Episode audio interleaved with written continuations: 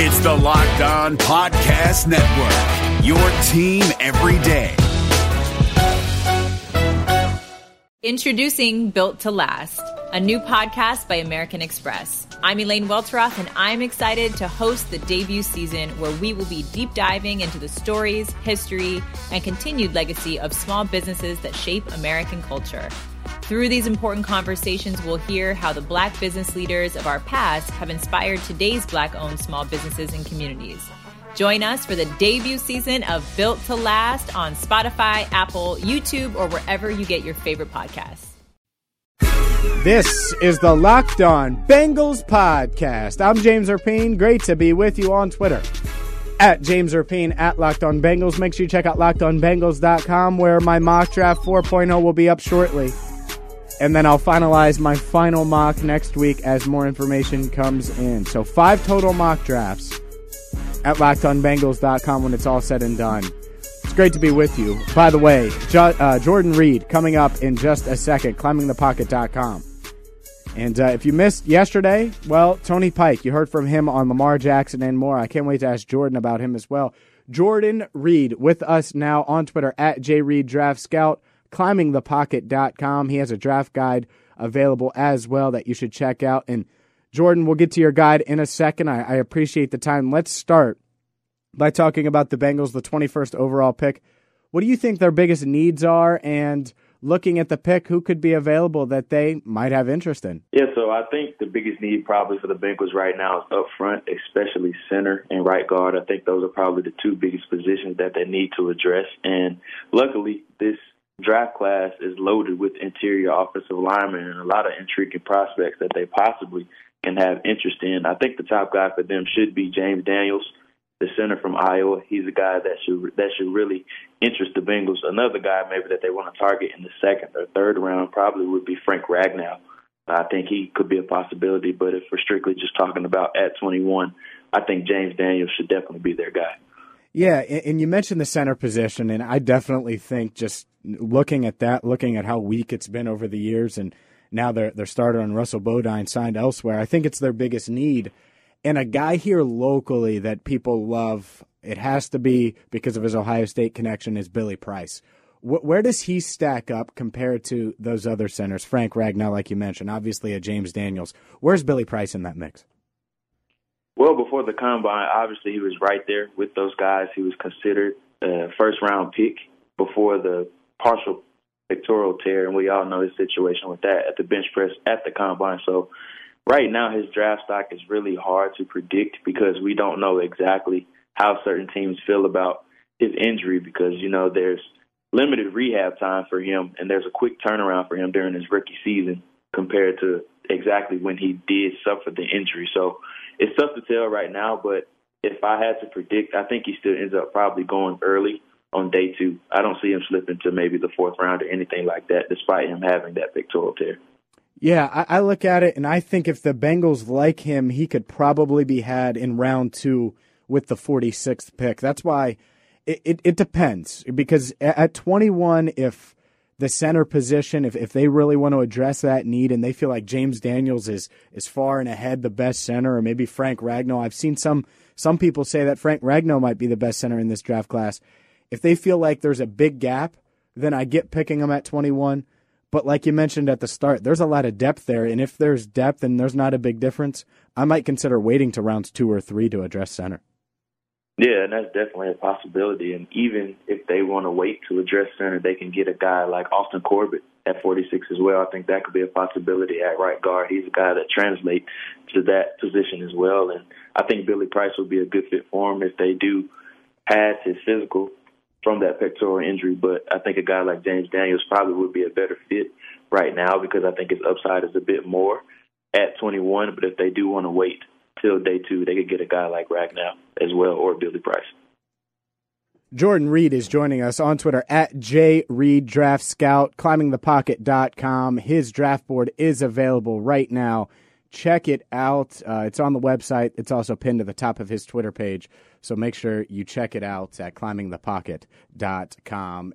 Jordan, let's go. Let's look at uh, some other options at 21. Let's talk about Lamar Jackson. He was in town for a visit. What do you like? What do you not like about Lamar Jackson? And could he be the best player available when the Bengals are on the clock at 21? Yeah, I think it's definitely a possibility. And I saw some of the tweets going out about him being at dinner with some of the Bengals coaches. And, you know, Twitter goes wild whenever they see a prospect linked to their team. So it's pretty interesting to see the fans' reactions to him sitting at dinner with the Bengals coaching staff. But I think Lamar Jackson would be a good fit for the Bengals, but I think it would be a bit weird as well because with Andy Dalton still in the fold, and I still think that they believe somewhat in Andy Dalton, but obviously drafting Lamar Jackson would put a bit of pressure on Andy Dalton. So it would be a little bit of a weird situation, but I think if he's still on the board, I think they should definitely consider it. Where does Lamar Jackson stack up with the top of the quarterbacks? Because I look at him and, and, personally, I wouldn't be shocked either way. If you told me Lamar Jackson doesn't have the success that some of the guys have at, at the top of this class that are expected to go in the top five, top 10, it wouldn't surprise me. I also wouldn't be shocked if he ended up being the best quarterback in this class because he's so electrifying. Because in my mind, he looks like he's a, a 2018 version of Michael Vick who seems to have his head on straight, who probably will watch film, which Vick didn't in his Atlanta career, admittedly. When you look at Lamar Jackson, what do you think the the ceiling slash floor is for him compared to the rest of the, the quarterbacks in this class? Well, I think he has just as much upside as any other quarterback in this draft because he has a factor that a lot of them don't have, and that's the ability to run. And he's not obviously a run first quarterback. He's a throw first from the pocket type of quarterback, but he does have that added incentive of being a threat as a runner. And that's not something he heavily relies on. It was more of a design run thing with him at Louisville.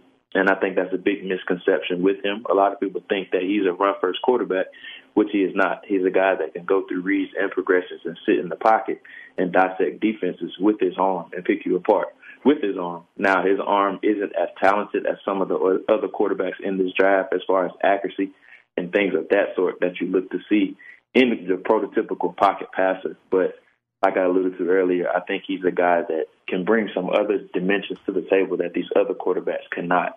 And that's why I think his ceiling is just as good as some of these other quarterbacks. And he reminds me a lot of, like you said earlier, Michael Vick. But I think he's a more advanced passer than what Vick was in his career. So I think he's going to be a really good pro. But the thing about my, the thing about Lamar Jackson is that he has to have a coaching staff and an offensive coordinator that can tailor to his strengths.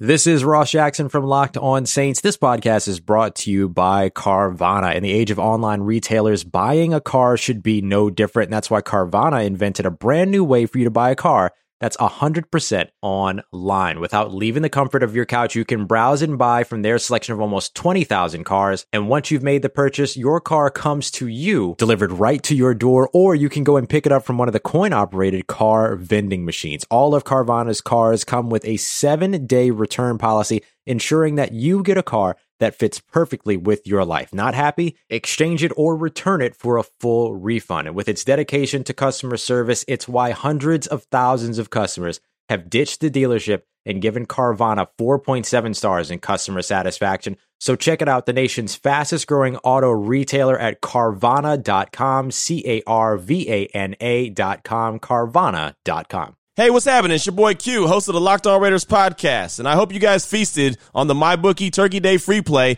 that allowed users to grab themselves a risk-free bet up to $250. It was basically a free shot at trying to double your money. If you didn't get in on that, what are you doing? Nah, but seriously, now is the time to get some skin in the game with MyBookie, where odds boost, lightning deals, and free bets await all season long. And with the NFL playoffs right around the corner, we know who these teams are. We know what they're capable of, and it's not difficult to find some value in the lines. Whether you're a first time customer or have been playing with MyBookie for years, there is no shortage of value to be found in the thousands of game lines, unique prop bets, and contests that they offer every week. Sign up or get reloaded today. Find an edge, make your bet, and get paid. They also boast a fully fledged casino platform giving you access to all the classic table, slot, and card games you'd expect to find at your local spot. And the best part is, at MyBookie, the doors never close, so you can continue to build your bankroll even after the stadium lights have gone out. Make the right play and sign up today at MyBookie. And when you do, use promo code LOCKED ON to get your deposit matched halfway all the way up to a thousand bucks. The terms are simple. You put in $200, they'll match you with another $100 in your account. If you were already planning to bet this season, this is free betting money. It's winning season at MyBookie, so come join in on the fun and win some cash while you're at it. Support for this podcast comes from CDW and Dell Technologies. At CDWG, we get that migrating your agency to a hyper-converged infrastructure is challenging. Like me switching to decaf. Gotta do it, don't want to do it, but gotta do it. Whoa, slow down, friend. CDWG's experts can help simplify your transition from legacy to hyper-converged infrastructure with Dell EMC solutions that offer speed and agility. Do it, do it. Have you done it? Is it done yet? Why isn't it done yet? IT orchestration by CDWG. People who get it. Find out more at cdwg.com slash Dell EMC. Support for this podcast comes from the first one with DJ Khaled, a new podcast only available on Amazon Music. What's up, y'all? This is DJ Khaled, and this is the first one. We hear from all the A-list music stars like J Balvin, Nas, and Kelly Rowland about songs that didn't change the game, but changed their life. It's almost like sometimes before you even get in the industry, it's like you set up to fail. And there's so many moments where you can win. And the winning is great, but it's so many things that you go through to get to the win. And so much more who tell their stories about the first hits that took them to the next level, changed their life, overlooked to being overbooked. When I was recording the song, I already knew it was going to be a global hit. And I'm not joking, my G. I really felt it inside of me. I was like, I just can't wait to see it number one. Join me every Thursday with the first one drops only on Amazon Music. Let's go.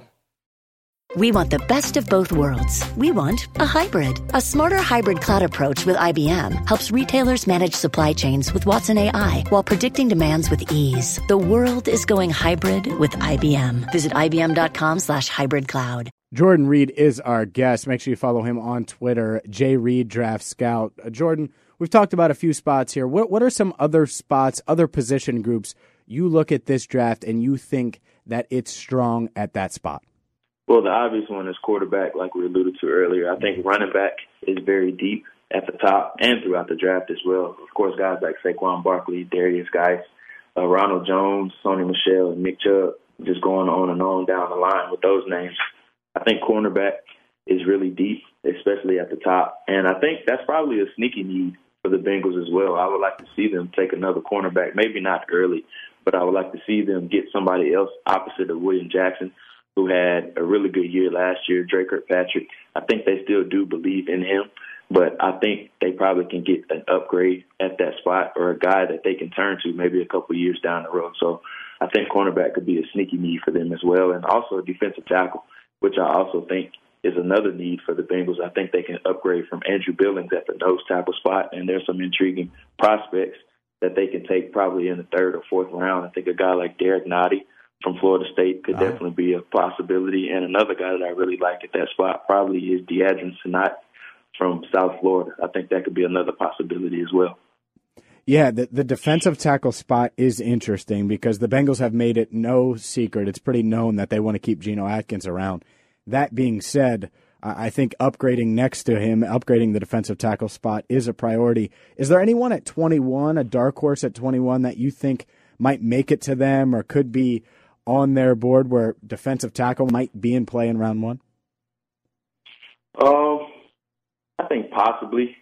I think a guy maybe like a Maurice Hurst, mm-hmm. but I don't think he's your traditional nose tackle. Opposite of Geno Atkins, you probably want more a guy that's in a one technique mode. So I think a guy that could be there at 21, but I think it's a bit high for him, is Da'Ron Payne, the nose tackle from Alabama. I think he he could be a possibility at 21, but I think that's a little bit high for him. I think he's a guy that if you want to trade up from 46 to get him at the top of the second round, I think he could still be there.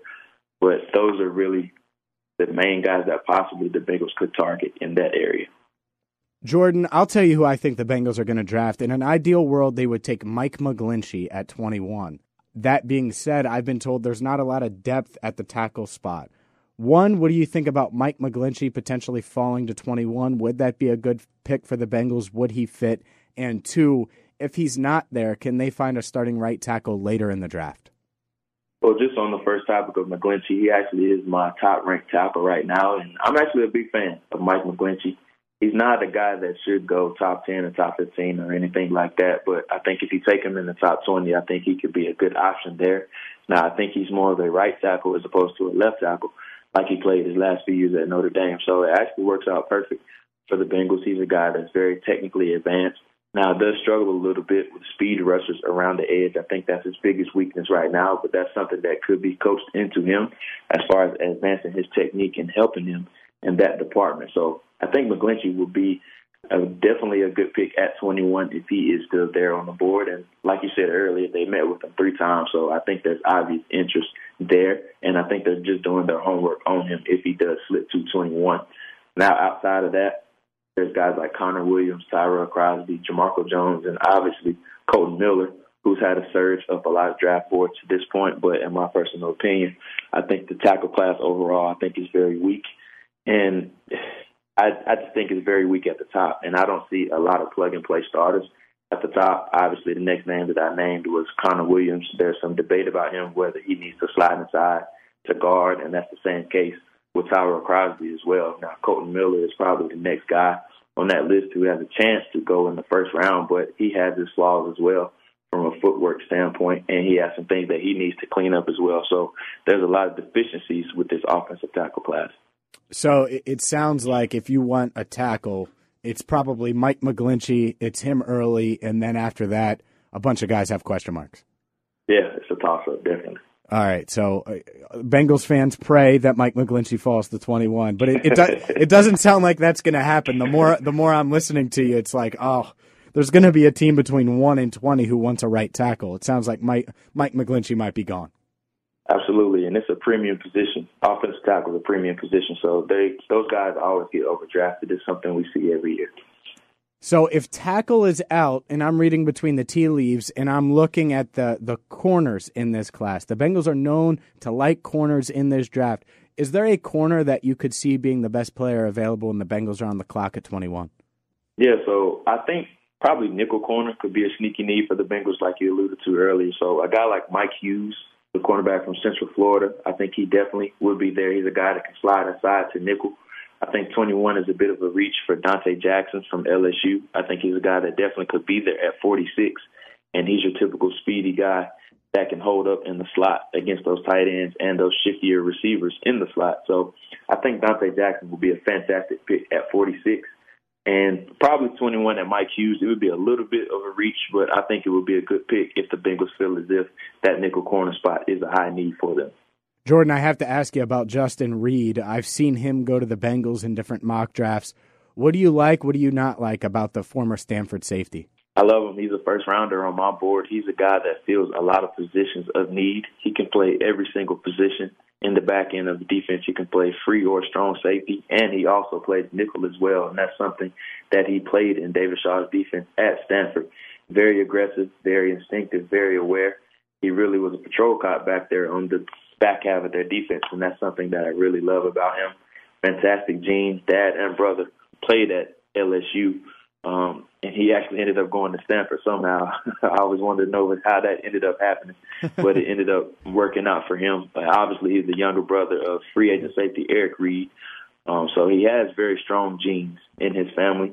Extremely versatile pe- player, like I alluded to earlier, in that he can play every single position on the back end of the defense. But he can be a little bit over aggressive and over eager at times. What you see with him is that he falls for a lot of double moves. So what you saw was that him against UCLA, they really exploited him in that area. So there's not many flaws or many holes in his game, but there's a lot of strengths that come with him. Jordan, you've been doing this for a while at uh, climbingthepocket.com, on Twitter, by the way, at JReid Draft Scout. What prospect would you go and bang the table for? Would you swear by that is going to have success? Yeah, so I'll keep it with players that the Bengals possibly could be interested in. And the top guy that I would bang the table for concerning the Bengals would be Frank Ragnow. I think he's a guy you can probably get at 46. I think that's the typical range or the estimated range that he probably could go in. You talk about a guy that can be a plug and play center. Obviously, Russell Bodine has moved on to this point, so they have a hole and a need at that position. And he's a guy that can man that Bengals offensive front for 10 plus years right away That it's interesting because I, I have a, a guy who writes for the Athletic, Joe Goodberry, on basically weekly, and he's on the Frank Ragnow train. He thinks he'd be the perfect fit in, in new offensive line coach Frank Pollack's scheme, and, and he thinks it would work perfect. So it's interesting you mention him because I think that the the hype in Cincinnati for Frank Ragnow is picking up, and the Ragnow train's taking off some. Yeah, and it definitely should. I think he'd be a fantastic pick for the Bengals. So ideally, if I told you the Bengals got, let's say, uh, Mike McGlinchey at 21 and Frank Ragnow at 46, should we do cartwheels? Should we throw a parade? How excited should Bengals fans be if that those are the two first two picks? You definitely should do whatever, throw a parade, do backflips, everything. That'd be a home run start to the draft. Yeah, and as far how deep is this draft in the later rounds? Because I'm looking in, in, last question here for Jordan Reid of, of climbingthepocket.com. Make sure you follow him on Twitter at jreid draft scout. As far as uh, draft draft depth, the Bengals have three fifth round picks. They have three seventh round picks, eleven total picks. It, on day three, rounds five through seven, is there a, a sneaky sleeper or two that you really like that uh, the Bengals or really any NFL team should take a, a dart throw at?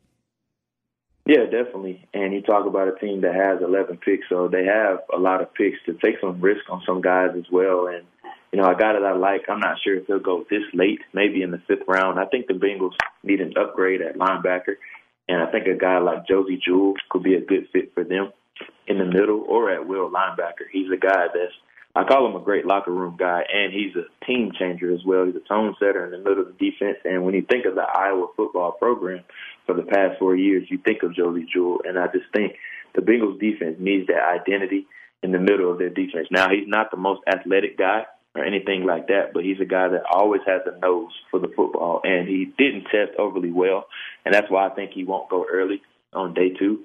Um, but he's a guy you definitely could get early in day three. I think he could be a steal, and he provides value on defense as well as special teams. He's Jordan Reid on Twitter at JReid Draft Scout. Tell all of our listeners about your draft guide, your draft board, Jordan. So right now I have my draft guide. That's what's up right now. What comes with the draft guide is 190 plus scouting reports, player comparisons. My 200 player big board is in there as well, and you can get it on climbingthepocket.com for five dollars. All the proceeds are donated to the Raleigh Rise Against Hunger Foundation, where I am in Raleigh, North Carolina. So not only are you getting uh, great information for yourself, but you're donating donating to a great cause as well. Really good stuff. Make sure you check out Jordan's work. Jordan, I can't wait for the draft, man. I appreciate the time. Absolutely. Looking forward to it. Thank you for having me on. Good stuff there from Jordan Reid. Really good insight. That's the thing. I like to get as many as I can on and by the way, all of his proceeds for that draft guide going to charity. His, his draft board. I keep saying guide, draft board. Um, five bucks goes to charity. Check it out. Climbingthepocket.com. There's a link as well at JReid Draft Scout on Twitter. Well, we're eight days away. Eight days away from the NFL draft in mock draft 4.0. The more information I gather, I did the mock yesterday. I've been putting it together. By the time you hear this, it might be up at lockedonbengals.com. I think it's very optimistic. I don't think it's going to happen. So now I might scrap it. I'm just kidding. I'm just kidding. Make sure you follow on Twitter at James Rapien at Locked On Bengals. Tomorrow, Ryan Tracy, host of Locked On Chiefs, has a really cool athleticism evaluation of all the draft prospects. We'll talk to him about it tomorrow on the Locked On Bengals podcast.